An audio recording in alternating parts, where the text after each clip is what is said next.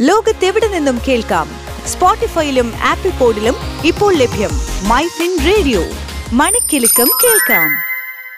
കഴിഞ്ഞ രണ്ട് എപ്പിസോഡുകളിൽ ബജറ്റിന്റെ പ്രാധാന്യത്തെക്കുറിച്ചും വിവിധ തരത്തിലുള്ള ബജറ്റുകളെക്കുറിച്ചും നമ്മൾ മനസ്സിലാക്കി. രാജ്യത്തിന്റെ സാമ്പത്തിക സ്ഥിതിയെക്കുറിച്ചുള്ള കണക്കവതരണം എന്നതിലും അപ്പുറം സാമ്പത്തിക ഭാവിയുടെ ഒരു വഴികാട്ടി കൂടിയാണ് ബജറ്റ് എന്ന് മനസ്സിലായല്ലോ. അതുകൊണ്ട് തന്നെ എല്ലാവരും വരാനിരിക്കുന്ന ബജറ്റിനെ ഉറ്റുനോക്കുകയാണ്. രാജ്യത്തിന്റെ ബജറ്റ് എന്നത് ജി ഡി പിയെ അടിസ്ഥാനമാക്കിയുള്ളതാണ്. എന്താണ് ജി ഡി പി? രാജ്യത്ത് ഒരു നിശ്ചിത വർഷത്തിൽ ഉൽപ്പാദിപ്പിക്കുന്ന ഉൽപ്പന്നങ്ങളുടെയോ സേവനങ്ങളുടെയോ നിലവിലെ വിപണി മൂല്യത്തെയാണ് ജി ഡി പി എന്ന് വിളിക്കുന്നത്. അതായത് ജി ഡി പി എന്നാൽ മൊത്ത ആഭ്യന്തര ഉൽപാദനമാണ്. ഈ ജി ഡി പിയുടെ അടിസ്ഥാനത്തിലാണ് രാജ്യത്തിന്റെ ബജറ്റ് തയ്യാറാക്കുന്നത്. വാസ്തവത്തിൽ ജി ഡി പി ഇല്ലെങ്കിൽ ബജറ്റിംഗ് സാധ്യമല്ല.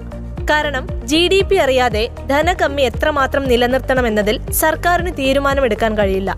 വരുമാനം കണക്കാക്കാതെ ഏത് പദ്ധതിയിൽ എത്ര തുക നിക്ഷേപിക്കണമെന്നതിൽ തീരുമാനമെടുക്കാനും സർക്കാരിന് കഴിയില്ല. ജി ഡി പിക്ക് പുറമെ ധനകമ്മിയും ലക്ഷ്യമാക്കേണ്ടതുണ്ട്.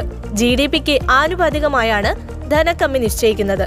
രണ്ടായിരത്തി ഇരുപത്തിരണ്ടിൽ ഇന്ത്യയുടെ സാമ്പത്തിക വളർച്ച ഒൻപത് ദശാംശം രണ്ട് ശതമാനമായാണ് കണക്കാക്കിയത്.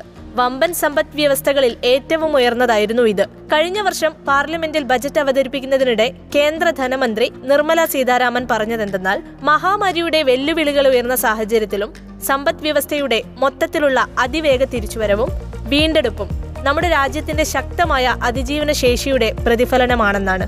കഴിഞ്ഞ ബജറ്റ് ഊന്നൽ നൽകിയ മേഖലകളെക്കുറിച്ചും പ്രതീക്ഷകളെക്കുറിച്ചും നമുക്ക് വരും ദിവസങ്ങളിൽ വിശകലനം ചെയ്യാം. ലോകത്തെവിടെ നിന്നും കേൾക്കാം?